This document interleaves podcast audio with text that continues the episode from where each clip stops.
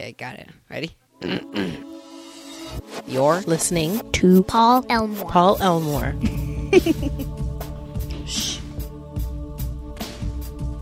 I'm standing before you a little bit differently tonight. And I am finding myself actually, um, I have some emotion around that actually, if that's okay. Did I mention this series been a hard one? Did I mention that this series been kicking my butt?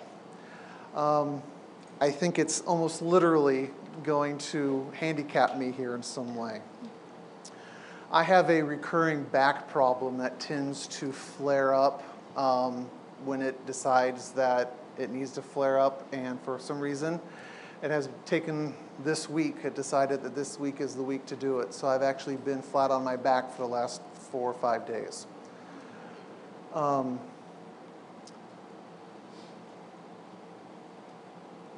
and I'll be spending most of the time tonight in that chair um, because if I spend too much time upright, I will be spending another four or five days flat on my back. But I am finding myself a little embarrassed to be standing here in front of you. And I have two things going on inside of my head right now. One is if my self esteem isn't wrapped up in how I appear and how I look and what I do, then it should be okay to stand before you this way. Okay, that's the cognitive, rational stuff. And then there's still all those feelings inside which say, and yet I'd still like to, you know, not have to have a cane and be able to move and to, you know, feel more competent.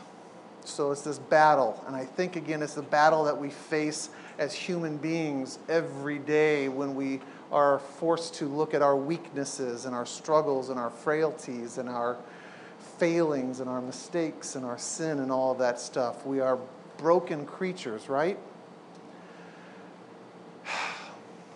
And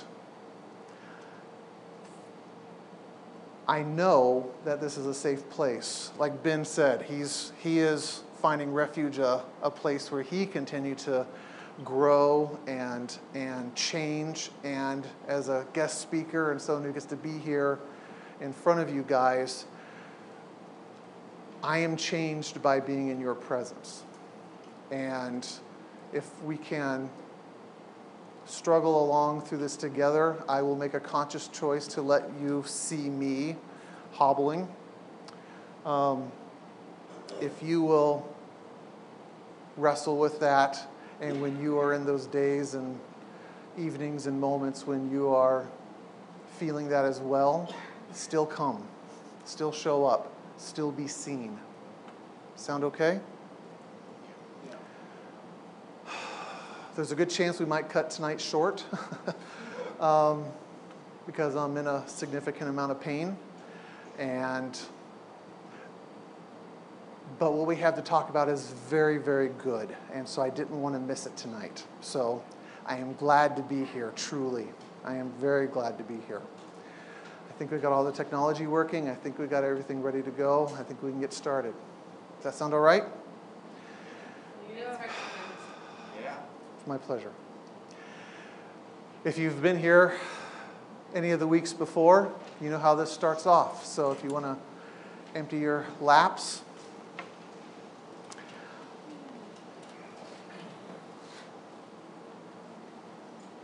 take a deep breath, close your eyes.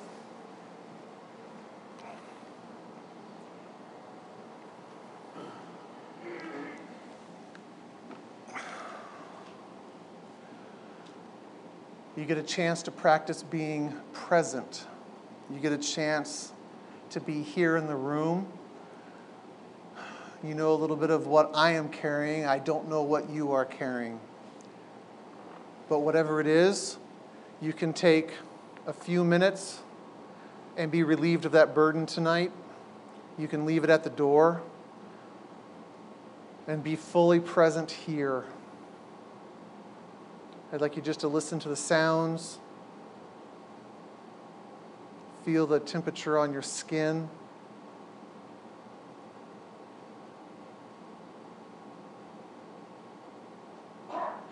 Be here.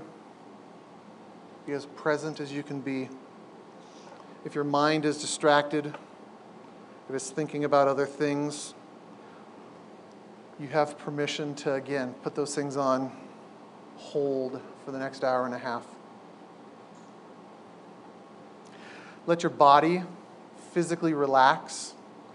Muscles in your shoulders, your stomach, your back, especially your back, your face, your mouth, your cheeks, your forehead. All of those major muscle groups. Let's let them get as released and relaxed as much as possible. Feel yourself become a little heavier in the chair.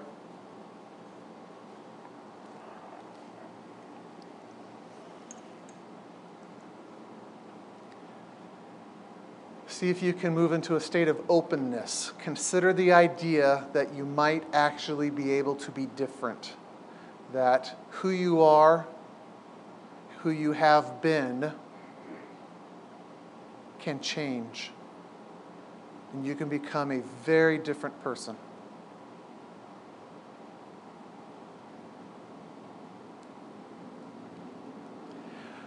Simply breathe right now. Breathe in through your nose, out through your mouth, three or four deep, deep breaths. Every time you exhale, let your body deflate like a balloon, just a little bit more.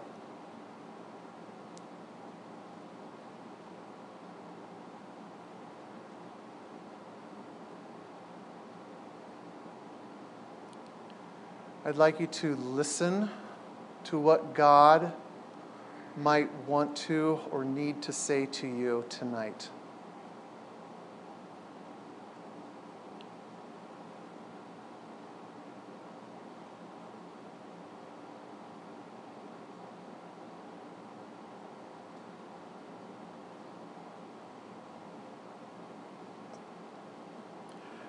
And then what would you like to say back to him? What would you want to express to him?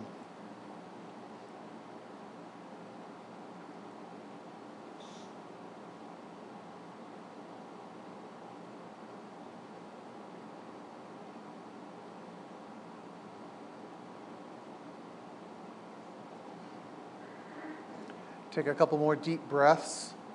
Let your body stay in the posture it is. The only thing that I'd like you to move right now is your eyelids. When you're ready, just simply open your eyes.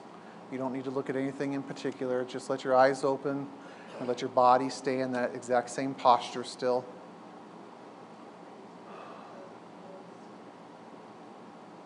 Just let your eyes open. And then when you're ready, wiggle your toes a little bit wiggle your hands, start to kind of wake up your body, tighten your legs and stretch them, stretch your arms, stretch your shoulders, kind of move around, wake up. Yep, there you go. And then when you're ready, stand up if you would. And once again, introduce yourself to someone that you have not had a chance to meet. And again, say your name. Hello, my name is.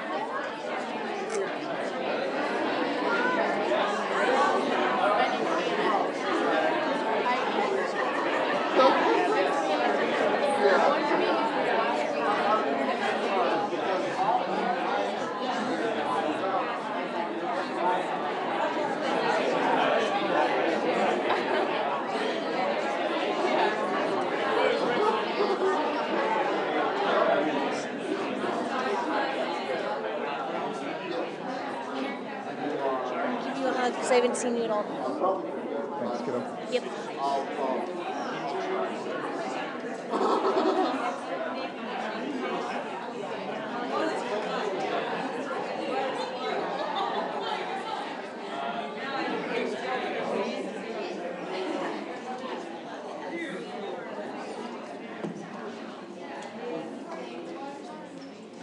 How many of you, when you came in or later last week, got a chance to read through the boards? We got what's over here? I can't see it. What's it say over there? I was. This is. I am. And back there is. I will be. How many of you just took some time to read through those and you got to see it? What did you guys notice? Just some of the things that were written up there. Anything stand out to you? Maybe, maybe not. And you're going to have to yell really loud because I can't walk over and hear you tonight. Sorry. The similarity Yeah. Isn't that odd? Sometimes you're the only one. Anything else? Stand out to anyone else? Some people change their handwriting. Wow. That's very astute. we got a forensic scientist in the midst. Or Able it was, to a, or it was a confession. or confession. Good point. I like that. I like that. What was it like? What was it like last week writing those things down? Out of the three, what was the hardest for you personally? That will be, I will be. How come? hadn't thought of it before. Haven't even thought about it before. So focused on the I am or I was. and- Wow. And the step by steps that I hadn't even thought about what was coming. Yeah, where you're even heading in this group, heading in this whole process. Yeah, it will be. It's in the future. It's hard to plan for the future, think. Well, because the future can always change, Yeah, it can. and I won't go into that very much because that belongs. I thought that I was was hard, hardest to do. Okay, how come? Um, I think because you have to acknowledge where you've already changed. Yep. And if you're struggling to give yourself credit, it can be hard to, um, write that down. Yeah. It's hard to admit some of that stuff, isn't it? Anyone else? So, uh, I'll pick the other one. Okay, excellent. Let's just round this out to have a perfect trifecta. Um, at first, I, I was thinking uh, I will be, but then I realized I wa- or I am is the only one that you actually have to lay claim to Okay? right now. Like, Yeah. I have to say this is me. Yeah. And actually identifying myself and fully accepting this is the truth. You know, the other one, I was, I was a, a drug addict, you know, I just became a Christian. Like, the I was was easy for me, and the I will be might never happen. Yeah. But I am. Uh, Stink. really- am I really that? Am I, no. Am I, am I really Yeah. writing this down? Yeah.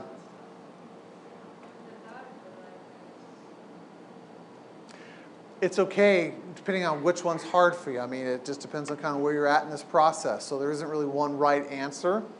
Um, we do have to take an honest assessment of how we're at right now. I've spent the last two days doing that. Um, I hate asking for help. And my wife, before I left tonight, almost is laughing at me because she's going, ha ha, you have to go talk about self esteem and how you're doing, doing with that over the last couple days. She's just rubbing it in my face. I love my wife. Um, so, yeah, that I am part. The I will be's, though. And like Nikki said, it's, it's in the future. We can't tell what's in the future. Do, is it okay to wrestle with the idea that we actually have some control over our future? Yeah. It isn't actually just something that happens to us 100%. Yes, there are things that we can't predict. There are tragedies, there are things, there are issues that we will have to endure that we can't control. But a majority of it, we actually do get to choose.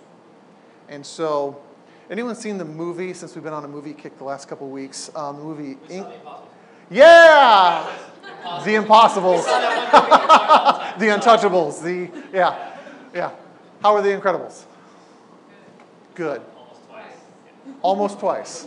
Excellent. Brandon and uh, I saw The Incredibles and there was something else we see.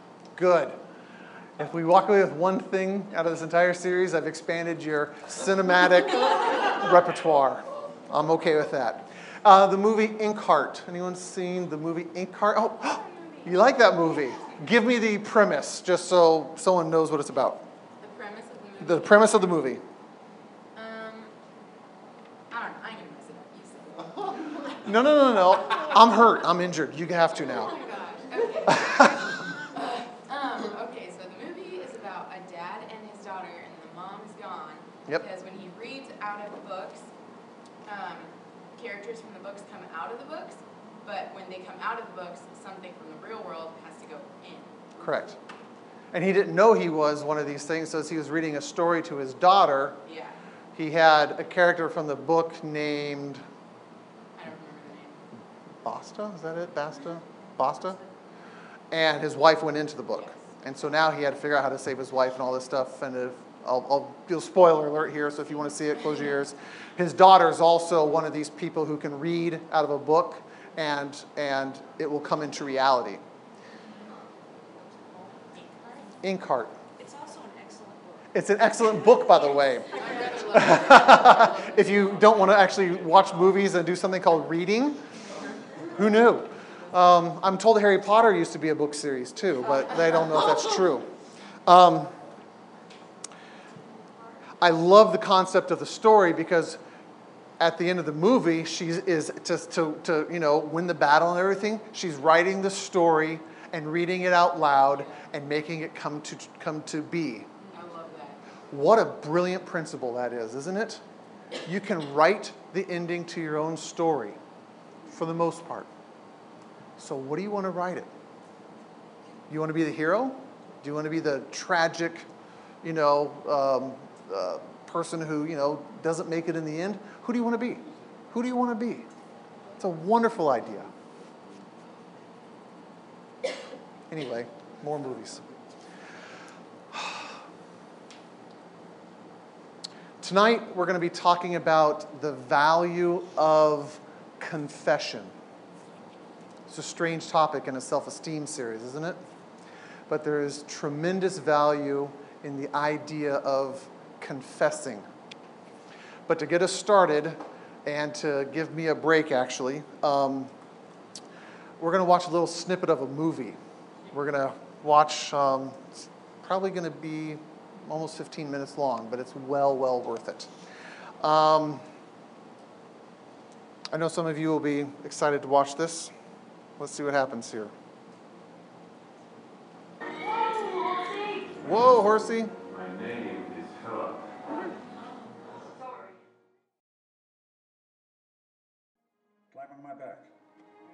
Far to go. Little time to get there. And you may want to cover your ears.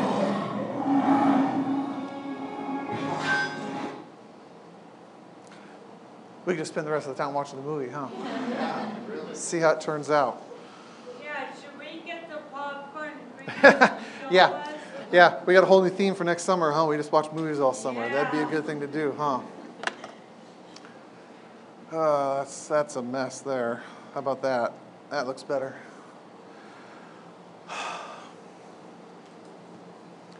What does that, those scenes stir in you? Anyone want to put some words to that? Hope?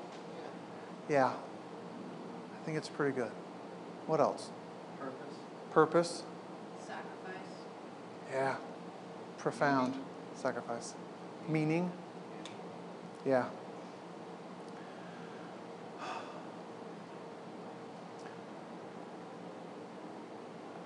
Edmund. What was he at the beginning of the story? Traitor. Not a very nice brother at all, was he? Not a very nice guy. Who did he become? He became a very, very nice boy. Yes, he did. What else did he become? I heard someone say it. King. A king. One of four sits on the thrones of, at Cair Paravel. From a traitor to a king. I would suggest that that's a fairly significant shift in how he viewed himself. Fair to say? And I would argue that we can understand how that happens because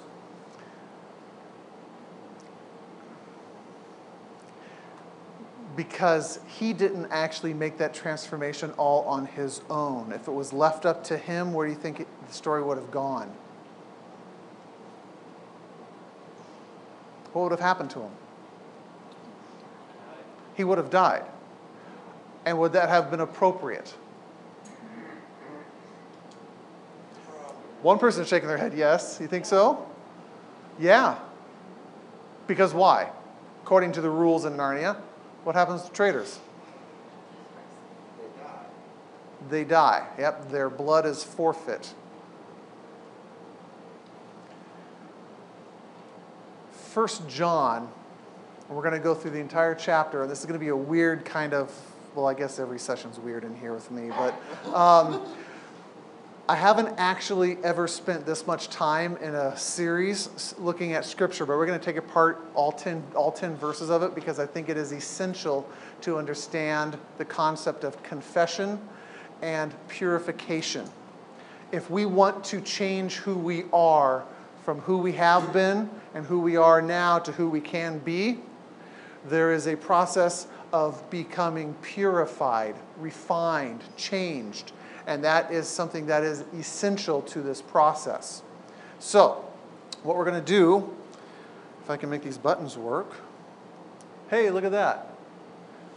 Oh, that's cool. Should change colors. I guess it won't matter, huh?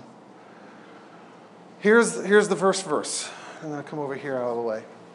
That which was from the beginning, which we have had, that technically should read heard, apparently it's a typo, uh, which we have seen without eyes. Did I mention I was not feeling good? good googly moogly. Sorry about that, guys. We have seen with our eyes, which we have looked at and our hands have touched. What did we talk about at the very beginning of this series? How do we take in information into our bodies and build mind maps? How do we do that? Our five senses. So, here they are. Here's John. They took in the experience through their five senses. What do they say? We've seen it with our eyes, we've looked at it, we have touched it, we've heard it with our ears. No, we had to. We headed it with our ears, yes. So the same model applies to this whole process. We have seen, heard, touched, experienced, we have walked through this whole thing. I'm going to come over here, trying to get out of the way here a little bit. Oh, man, this sucks. I'm going to come right back here if that's okay. Whoa.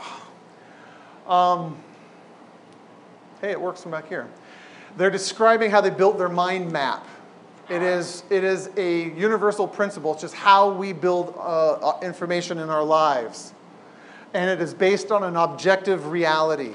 It isn't just a simple assumption um, or a belief. They're not saying, this is what I believe, so you should believe. They're giving you evidence. They're saying, this is provable, and we have lots of other people who have seen, heard, and touched God incarnate. So, we proclaim concerning the word of life. Or this we proclaim concerning the word of life. My Bible says he is the word of life. Yes, there's different, different different versions, Yeah. but yeah, we have something important to tell you. Okay, so all we've heard this, we've seen this, we've experienced this, and we are going to proclaim this concerning the word of life. That life appeared, we have seen it, and we testify to it. God showed up.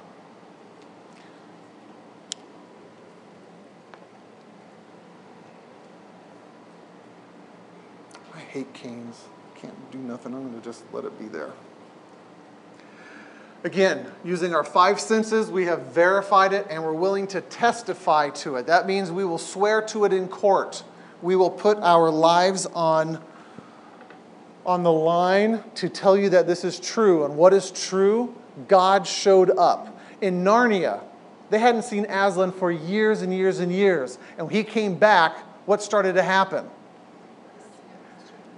everyone started to talk about it. It's like, it's here, it's here. All this, the prophecies are coming true. God showed up. In Hebrews 1, it says, In the past, God spoke to our ancestors through the prophets at many times and in various ways. If you wanted to find out what God was saying, you had to go to a prophet. Here's, here's what God is saying to you, okay?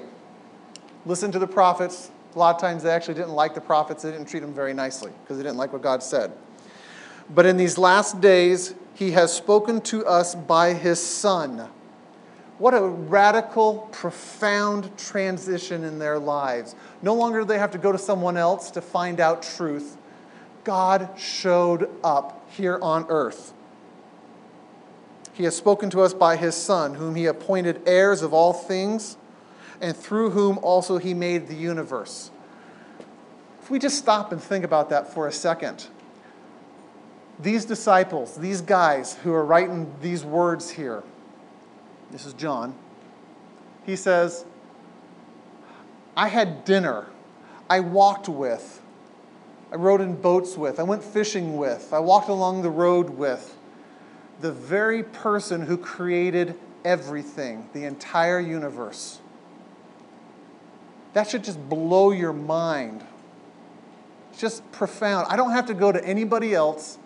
I walked with God in person. That might change your life. Earlier in the movie, we didn't get to see it after they rescue Edmund from the witch. There's a scene where Aslan and Edmund are standing afar off on kind of a up on a, a, a rocky ridge, and Edmund is talking to Aslan. You can't hear what they're saying, but it's a very personal and a very direct face to face conversation. Edmund is having this experience right here. He is talking face to face with with the person who created all of Narnia. That changes you. It has to change you. It can't do anything but change you. Hebrews 1 is where that passage was found that I just read out of. And we proclaim it to you the eternal life. Eternal life is Christ. So here's what we're saying to you I am the way, the truth, and the life. Here's what we're proclaiming to you Christ is here, God is here, which was with the Father and has appeared to us. Again, here's, what he, here's where he was. He was with the Father, but now he has opted to show up and inter, interact with us human beings. We had to worship him from afar, but now he's sitting with us having dinner. Profound. Blows my mind. We proclaim to you what we have seen and heard. Just another reminder that they have proof in their five senses and they're not making this up. Again, we have seen it, we have heard it. By the way, we're going to tell you again this isn't just random stuff we're making up. We've seen it, we've heard it, we know it's true. We trust our senses. So that you also may have fellowship with us. We don't want to keep this good news to ourselves, and we want to participate or engage with this good news. And it's not enough to know it cognitively, so that you also may have fellowship with us. God shows up, they interact with Him. They are now saying, We are making our identity in, in connection or association with, with God who's here on earth. This is who our identity is found in. We have fellowship with Him. And this isn't a private club. This isn't saying because we've seen it, because we know all this, because you know we are His 12 disciples, we get to do all this. We want you to fellowship with us. We want you to participate in this. This is too good. Aslan's here. We want you to be part of this army. We want you to join this side. This is the good stuff. And that's what they're asking. And our fellowship is with the Father and with the Son, Jesus Christ. This is who we associate or find our identity with God Almighty and His Son, Jesus Christ. That's a little bit different than what the world tells us right now. Where should we find our identity now according to the world? In things, stuff, success, ourselves. Yeah. Yeah, it is such a culture of whatever you feel like that that works for you, go for it. This flies in the face of that. Yeah. Our identity is how we look like on the outside. Yeah, absolutely. how we appear physically, what we can do. And yet, these people are saying our fellowship is with the Father and with the Son, Jesus Christ. Not a bad group to associate with, is it? We write this to make our joy complete. We really can't help telling you about it. It just makes us too happy. This is the message we have heard from him and declare to you. So, everything up until this point in 1 John has been establishing our credibility so we can tell you something important. Here's the whole point of 1 John. 1 John 1. Here's what it's about. Okay? Do you believe us? Do you trust us?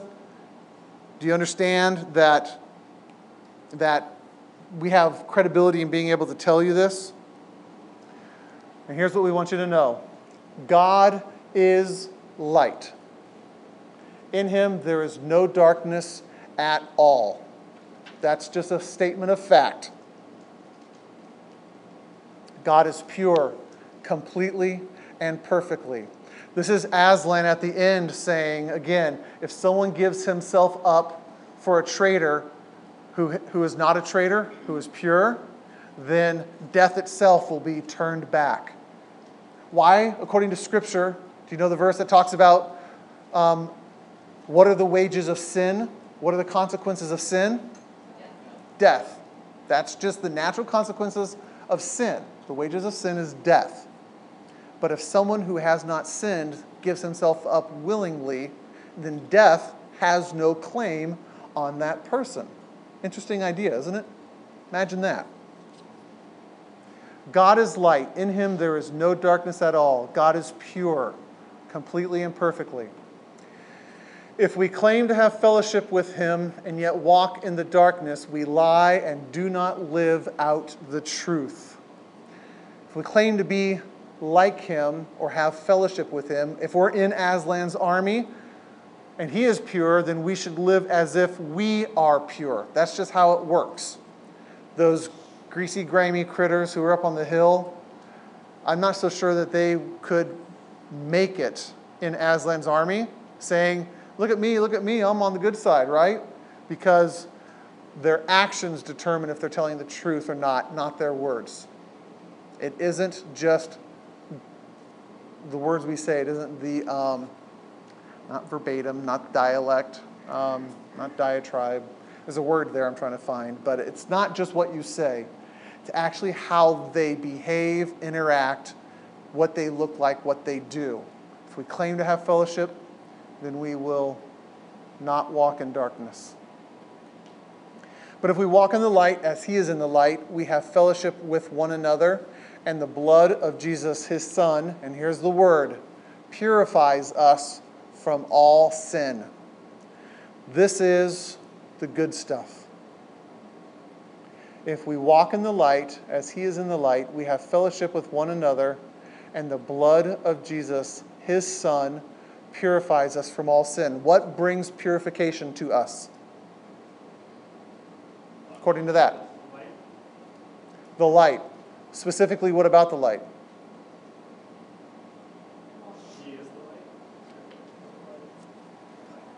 And the blood of Jesus, his son, the sacrifice that he made. That right there is essential as we, as we start to get closer to 1 John 1 9, which is about confession, forgiveness, and purification. This is where it begins. This is the source of purity. We now know what purifies and removes the stain of sin from our lives. Was Edmund stained by his treacherous and traitorous acts? Was there anything he could do to remove that? Well, yeah, there was.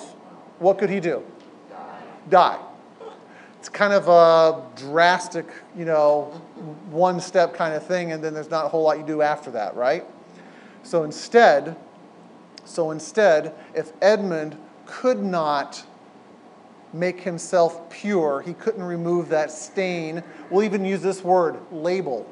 Okay? He was labeled a traitor. And there are many, many things that you and I have been labeled growing up in life, right? We could put a whole new thing of labels over there.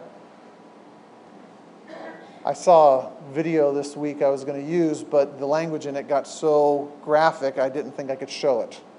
but the labels that they were saying and putting on these kids were absolutely accurate because everyone's heard them, sometimes a lot, growing up in school and families and things like that. We are labeled these ways, just like Edmund was labeled a traitor.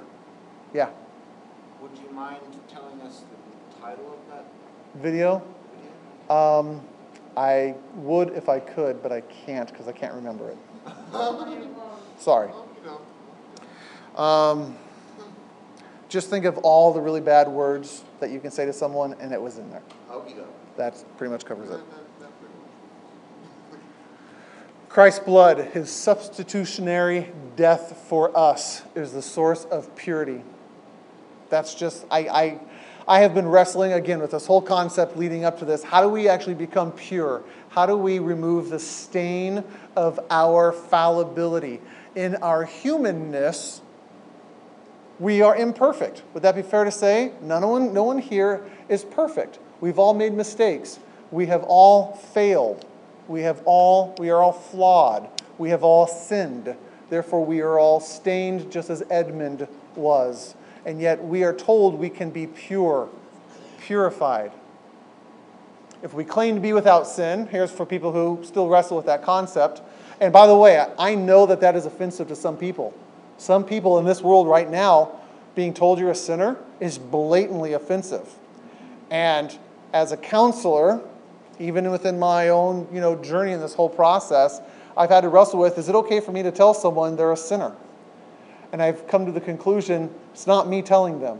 I'm simply going to reflect back what Scripture says. And Scripture clearly says that we are all sinners. So if someone's upset with me about this, feel free to come talk to me about it. I'm actually willing to dialogue and help you wrestle through some of this because I've wrestled a lot with it myself. But I'm going to keep coming back to this is what I know, this is what Scripture says. And then you'll have to wrestle with, you know, whether you believe Scripture or not. It's a whole nother argument and a whole nother conversation. If we claim to be without sin, well, there's a great thing. We deceive ourselves. Awesome. And the truth is not in us. Claiming to be without sin is like lying to yourself. Without being honest, there can be no real change. Like denying you have cancer, you won't seek treatment if you deny you have it. There are some people who get really bad news from the doctor. You've got this much time to live unless you make these radical changes in your life. And they say, I don't believe you. And I'm going to keep on doing. Again, another video I saw of a woman who has a um, tracheotomy, the hole in her neck here. I know what that is. You see her smoking through it? She had throat cancer from smoking. She still smokes through that thing. We deceive ourselves. If we confess our sins, confess is simply acknowledging, I am not perfect. Here's what I've done. I picture that scene of Edmund and Aslan standing up on that ridge. And I imagine it takes about half a second of Aslan looking you in the eyes, and you start confessing. Because I don't think you can stand in front of him without. I just don't think it's possible. And so Edmund says, Here's what I've done. And here's everything else everyone else doesn't know. Here's, here's what he is. If we confess our sins, he is faithful and he is just, and he will forgive us our sins and purify us from all unrighteousness. Again, the three step process. We have to acknowledge the truth. We have sin and we are flawed. I'm sorry. That's the truth. What a great series on self esteem, huh? but he is faithful and he is just because this is his character and his nature. He isn't anything but. He is faithful and he is just. And he forgives us. He will not hold it against us ever. There's another scene in that movie after that conversation where Edmund and Aslan walk down from the ridge and, and, and they're connecting up with Peter, Lucy, and Susan. And Aslan just looks at them and says, what, has, what is done is done, and there's no need to talk to him about it. He just doesn't bring it up anymore. He doesn't forget it, but he doesn't hold it against you. He does not see that as who you are now. He doesn't get stuck on that wall over there, seeing you as who you were. And He doesn't get stuck in seeing you who you are currently. He lives there. Here's who I know you to be.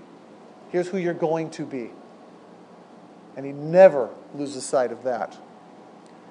And then He purifies and perfection. His purity and perfection will be attributed to us. This is how it works. This is what First John is all about. It is not something Edmund has done. It's not something that I have done or you have done. You can be pure and untainted and no longer contaminated by your sin. The labels don't stick. But what it requires, well, we'll look at what it requires. If we claim we have not sinned, we make him out to be a liar, and his word is not in us. Not only do we deceive ourselves, but we now ignore the sacrifice Christ has made for us. Can you imagine that? Aslan, thanks very much. Appreciate you going to the table. Appreciate you dying for us. But you know what? It wasn't really necessary. How offensive. How offensive. And yet, I will suggest for those who still are wrestling with the concept of sin, that's what they end up doing. I can do this on my own. I don't need you, God. I'm going to do this on my own. And that's actually my theory of hell. God says, absolutely, I give you your wish. You can be alone and without me for eternity. That's, that's simply what it is. And because He is the source of truth and light, you spend an eternity in darkness and pain.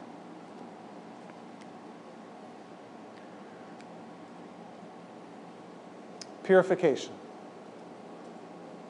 Questions about all of that. I just slammed through that, and, and I'm not a pastor, I'm a counselor. But I think the truths are inescapable. I think that they are unavoidable, and I don't have any other options for you. But I do think that is unbelievably good news. Edmund became a king, but not because of anything he had done. It was all because of what Aslan did for him. Thoughts or questions or counterpoints or arguments or, you know? Yes.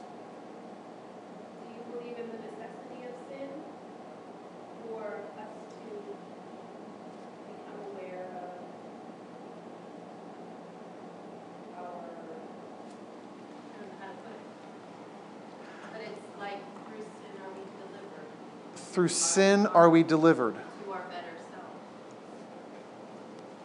Tell me a little bit more. Um, you're, using, you're using it in a context that I'm not familiar with. Delivered through sin. Well, is it necessary?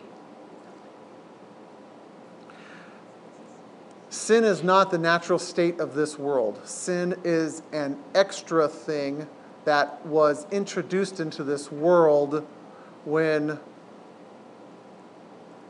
Adam and Eve, Adam, made a very poor choice. Ended up in him being alone and isolated. So sin by nature isn't actually supposed to be here. So do I think it is necessary? No. I think it is I think it is present and I think it's unavoidable.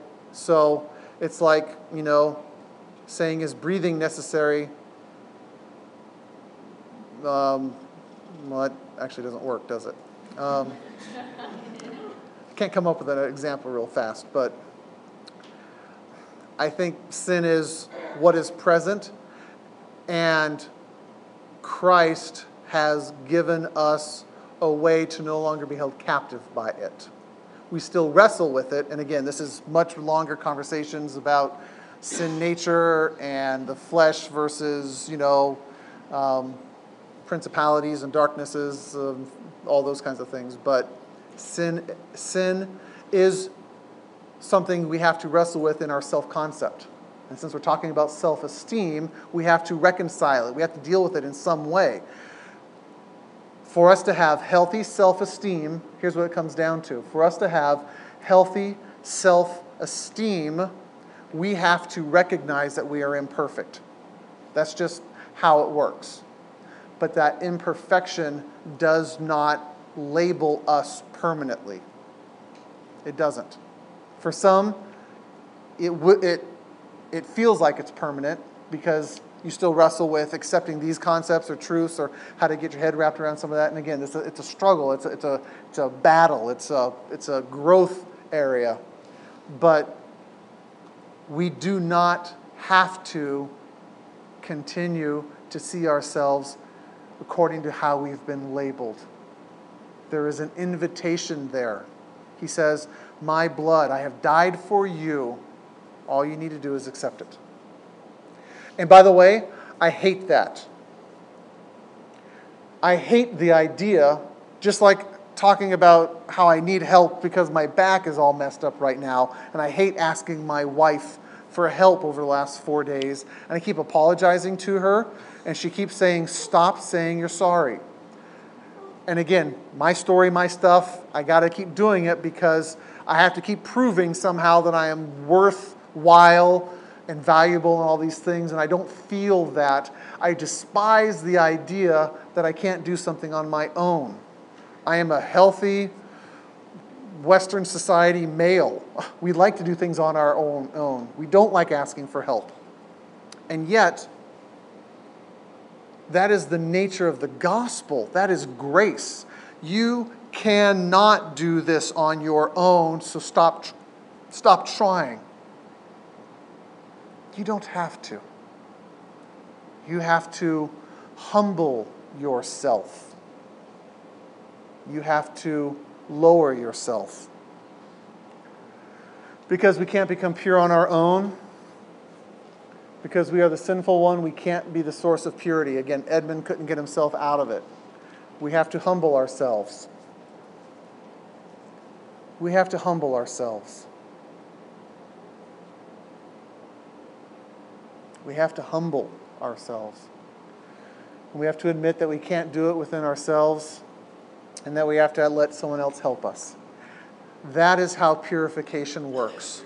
When you move into those places right there, and now you accept the purification that has already been given to you, you can actually feel cleansed. I know someone. I know someone whose story is horrific. And I worked with her as a client for several years, and we really couldn't get a lot of traction in how she viewed herself and the things she's, she wrestled with. And she had an opportunity to go sit with someone who addressed these issues with her. And I am glad to say that she came back utterly transformed. She no longer had nightmares. She no longer had bodily reactions to, her, to the story and the triggers that would happen. It is as close to as a miracle as I have ever seen or experienced in my own personal life. And two, three years later, after stopping work with me, those changes are still taking place in her life. Her old self has not come back. She lives in this purification. She's no longer labeled or sees herself as she was.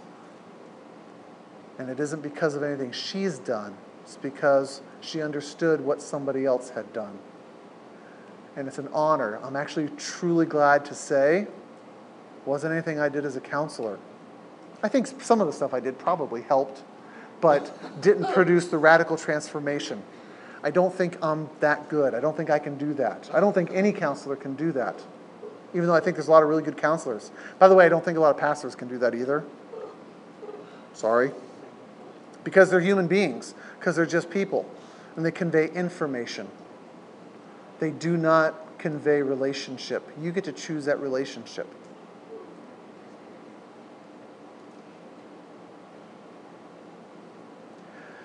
If we confess our sins, we accept that we are flawed. He is faithful and just because that is his nature he will not hold it against us, and He will give us His purification into our lives. What a great way to change our self esteem. I can't think of any way better.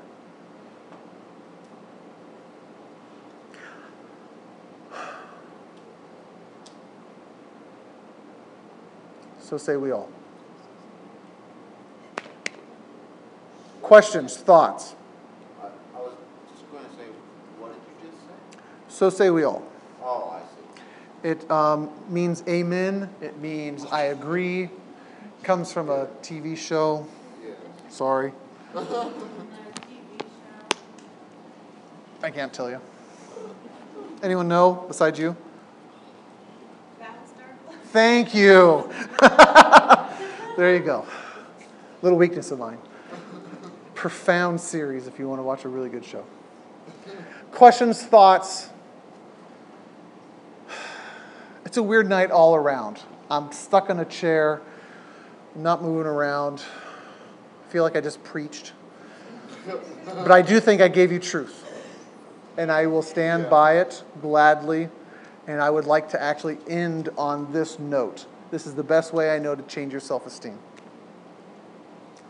And again, if you, if you wrestle with this, if you, want to, if you want to chew on this, if you want to disagree, I'm absolutely open to that. That's what this is about. Ben will be glad to hear why you disagree, and he will be glad to, you know, have any sort of conversation with you. And I hope these conversations go on and on past kind of this series. Yes? So, I, I think most of us agree with that and, you know, have for quite a while. Yep. Is it working? Is it working? Here we are, and Great question. what, what do you think, why isn't it working? Yeah. That's a fantastic question. Um, just because you know something does not mean that it is applied in your life or that um, you you truly let it soak into the way to the depth of the level that it should. What, what is it that usually makes those transformations? Here's the question, going back to last week. What is it that usually produces significant transformation in people's lives? Struggle, yes, and that broadly is called experience.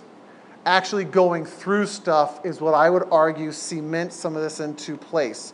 It's the person who, who um, has the heart attack, has that experience, that near death experience kind of thing, and now re examines his entire life, what he's doing, why he's doing it, what's important to him, and that experience now makes him open and receptive to truths like this. Even if it's not a truth like this, and even though that happens a lot of time, people have a spiritual experience on a near death experience, but they'll also just wake up to other things that are more important, that are spiritual in nature. Um, the value of relationships with their family, reconciling between, between family members that are broken down. It's those experiences that tend to produce the change in our lives. The problem is, we hate experiences. We try to be comfortable most of our life. We try to say, I don't want to do something that's uncomfortable or painful or hard. But according to last week, what do we have to do to change? Struggle. We have to go through the painful things. We have to fight. We have to get bloodied. We have to get hurt. That is what every good movie, that's what it's about. We looked at some of them, right? And so, but we avoid those spots. We try to stay as comfortable and safe and secure. So we go back to earlier in the lessons, we talk about the idea of um, experimenting, right? Remember the idea of experimenting, of having an open mind, of being curious about things rather than judgmental. I think those are the practical, hands on kinds of tools that you can apply, but this is the truth that is sinking in. This is what you are um, getting closer to. If you believe that God died for me and I am a new person, if I actually believe that and I become curious about that, then that might start to, and I keep that in mind, have that in the forefront of my mind rather than comfort and stuff. If I believe that this is who I am, then the next time someone cuts me off on the road, I might go, well, it's the experiment from when was it originally done? 18, late 1800s, early 1900s. The um, "What would Jesus do?" experiment. Uh, everyone thinks that was a new thing, right? The whole bracelets. Remember that WWJD? Everyone thinks that's a new thing. It was actually done turn of the century, I think. It was a book written. Um, and huh? Um, is that where it was originally from? I thought it was something earlier, but it might be. I can't remember. But that whole concept of if we are Christ like, then we use him as the model and we ask that question every time we have an interaction, we have a decision to make. What would Jesus do? And it's a practical way to start applying it. But we don't ask that. I think we ask usually, what do I do to keep comfortable? What do I do to save face? What do I do to look good? What do I do to just not be in pain? What do I do to keep my whole self concept the way it is because I'm afraid of new stuff? So the application piece, that's, that's what I struggle with. That's the, that's the piece that I, again, the caveat I made at the very beginning of this series. I think it is choice. I think it is emotional and feeling stuff. I think there are tools we can implement. I think there are people who are better at it than, than other people. Richard Branson, he's willing to try stuff, crazy stuff. And he has massive failures and unbelievable wins. I'm watching a series right um, I am an OPB addict. I just love OPB, NPR, all that kind of stuff. There's a Nova that was on about an undiscovered Leonardo da Vinci painting. Anyone see that one? I'm watching it on Netflix right now. Don't tell me how it ends. I'm only halfway through. I'm going to go home and finish it tonight. But one of the things they're saying about Leonardo da Vinci, one of the most uh, influential people of the Renaissance, is he tried stuff and failed all the time. His picture of the Last Supper was a, was a um, technique, uh, a new painting technique. Instead of painting on wet plaster and keeping the colors and the, and the picture um, vibrant and lasting for you know decades and decades, he painted it on dry plaster and started to flake off after about 10 years. That's why if you look at the original painting of, of the Last Supper, it's ugly. It just doesn't look good because it's all flaking off. And all the experts are saying he tried stuff over and over and radical new things that just bombed. But look at all the good stuff. You buy, if you can find one of his notebooks, by the way, original notebooks, you know, $10 million. Might have it at Powell's. Go see if they got it in Powell's somewhere. Being willing to try and fail and just totally bomb out. That's the thing that I think keeps us from applying some of this. Radical stuff like this. Good question, though and it's a struggle I wrestle with. So we go back into the reptilian brain. I mean, it seems to me like when I've changed, uh, really changed, it almost was like a life or death thing. You know, it was, it was just intense. You know. Yep, I agree. I am on day 20, day 20 of 21 of my no sugar thing that I started to do in this series because of this series. I'm blaming that on my back, actually. That's why. Okay? Healing crisis, whatever you want to call it. Um, but what I have found out is guess what I'm going to do on day 22? Chocolate milkshake, something like that. I'm, I'm still jonesing for a really nice. I haven't been transformed yet. That's the nature of it.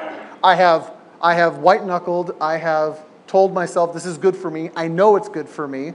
I cognitively know this, and yet my desires have not been transformed yet. I hate to admit that. But it's true. I might not get a chocolate milkshake, I might just do a piece of chocolate. Fruit juice. I'm looking forward to just some juice. I haven't done any fruit in the last 21 days. I'm about dead here, okay? I am just, I'm so. So three weeks was your goal to start? 21 days, yep, three weeks was my goal. Tomorrow's the last day of it. So you're gonna be on your back. Sucking down sugar. IV, whatever I can get. Um, but again, I actually did this because sugar is, is sugar. but I know that there are people in here, people out there who are trying to change much more important things in their life and they still struggle with it. And they haven't been transformed by this new system yet, right? It's a struggle. This is the struggle we are in. So, applying all these things that I've put into here has helped me get through this, but I'm still, I'm still looking to be transformed. And I think it's going to take more than just once to do this sugar thing to be different. I think I'm going to have to do it multiple times. I'm going to have to, you know, Do you, do you think that you have an issue with sugar? do I have an issue with sugar? Do you think you have an issue? Um, I don't think I have an issue with sugar. I know I have an issue with sugar. So, so that, that question earlier was she asked if sin was necessary. I was thinking more along the lines of, is, of, like the acknowledgement of the sin, or the acceptance of the sin is necessary. Yes. So for you to realize or to accept that you have a problem with sugar, nothing will happen until that. This You'll is- just continue with sugar and nothing will change. This is why I think you start most 12 step groups with what? What do people do when they first stand up and, and introduce themselves? Hi, my name is Paul, and I am a sugaraholic. Yeah. I don't think they're doing it just to fit in with the crowd. I think they're doing it because it's an intentional step that says, I have to admit that this is, this is part of how I have found my identity. This is what I wrestle with, and I am no longer going to deny that. I, I sit with That's clients. part of becoming humble. That's part of becoming humble. Again, we could watch all the clips I have from West Wing and Leo McGarry, who was an alcoholic. It's just he describes he describes a drink and the sound of the ice cube hitting the glass inside. And you have to drop it from just the right height so you don't chip the ice enough and it melts too fast. I mean, he has he has worshipped this process. And he now says, I have to deny myself this because it has control over my life. Right, it's an ele- elegant, elegant. I could pull it up and show you, but yeah, we have to admit that we are flawed and broken. So I don't know if that's what you meant by it. I don't think sin is necessary. I think the acknowledgement of sin is essential. Yes, absolutely, undeniably. We have to confess our sins. Yes. I think that that's one thing that I struggle about the idea of sin is that when you get labeled a sinner, it's like you become that and it almost feels like this is who you are rather than I sin, it's something that I do. It becomes, especially when someone is upset with you or doesn't like you or is judging you, they say you are this, this, this, and this. And you become that in their eyes rather than you are doing something that isn't great, but it's temporary. Yeah. And I don't know, I get, I get upset when I'm labeled, even though maybe I'm doing something that is offensive or hurtful to someone else, Yeah. but then I just become the embodiment of that and it feels unfair. Um, I think there's the potential of letting that Im- become the embodiment of who you are. I think that is a possibility. I don't think that is a foregone conclusion. I think there are people who can acknowledge I am a sinner, but they don't take on the identity of that. That may be something to consider. And again, that might be something you wrestle with, and lots of other people wrestle with as well. But does that mean that you have to stay in that condition, or you have to stay wrestling with that, with that identification? Yeah. Well, the kind of idea of that, like, as it was saying, um, in the darkness, that that means more than just sinning. That means that's two pronged. It also means dwelling on your own idea of being a sinner, Yep. and that you can't become anything less, or Yep. I mean anything more than that. So Yep. that when we walk with the light, we're taking on how Jesus feels about us. Yeah. And we're, we're basically saying, Jesus, I'm going to take on your side. I'm not going to view myself how I used to view myself. I'm going to view myself through your eyes. Yeah. And that's walking in the light. In one of the other um, Chronicle of Narnia series books, I can't remember which one, I think it was Voyage of the Dawn Treader. Tell me if I'm wrong, those Narnian experts in the room. I think it's after um, Eustace is a dragon, and and he's just a really rotten guy. Edmund turns to him and says, "You were just a dragon. I was a traitor." So he he acknowledges this is he still understands that that is what he was capable of doing. That that is what he was. So he still has that identity, but that's not how he sees himself. But he can't deny that that is part of his story. Does that make sense? And because he was a because he was a traitor, he can now empathize and act compassionately towards those who have egregious mistakes as well. I just think also you forget like where you came from. You minimize Yep. Like you minimize the power of what's happened because if you start to like internalize the progress that you've made and believe like that's all you've ever been, then it almost negates the progress itself because then you look back on it and you don't see that it was different before. So you almost have to like accept your identity and almost embrace it so that then when you do move forward, like you can see that there was a milestone where there was this negative thing and that wasn't how it was supposed to be, but you've come away from that. So it's like just don't forget where you came from. you? Yeah. I think it's actually truly refreshing when you see someone, let's take it out of the sin context, and just someone who is who is really good at their good at what they're doing, but they also understand that they're not as good as they could be. And so they have this humility. This this this true humility is is elegant and contagious. You want to be around it because they might be fantastic, but they don't gain their sense of identity off of their goodness. They recognize that they are just as capable at, as making mistakes as well as exceeding. They have this beautifully balanced, elegant, um, holistic view of themselves. It's refreshing. It is truly refreshing. You had a question. Uh, yeah, how much do you think um, our amount of faith that God's gonna heal us and change us actually determines how much we heal and change? The question was, how much do we do I think our amount of faith plays into uh, when it comes to healing and change comes into um, the actual healing and changing that we experience.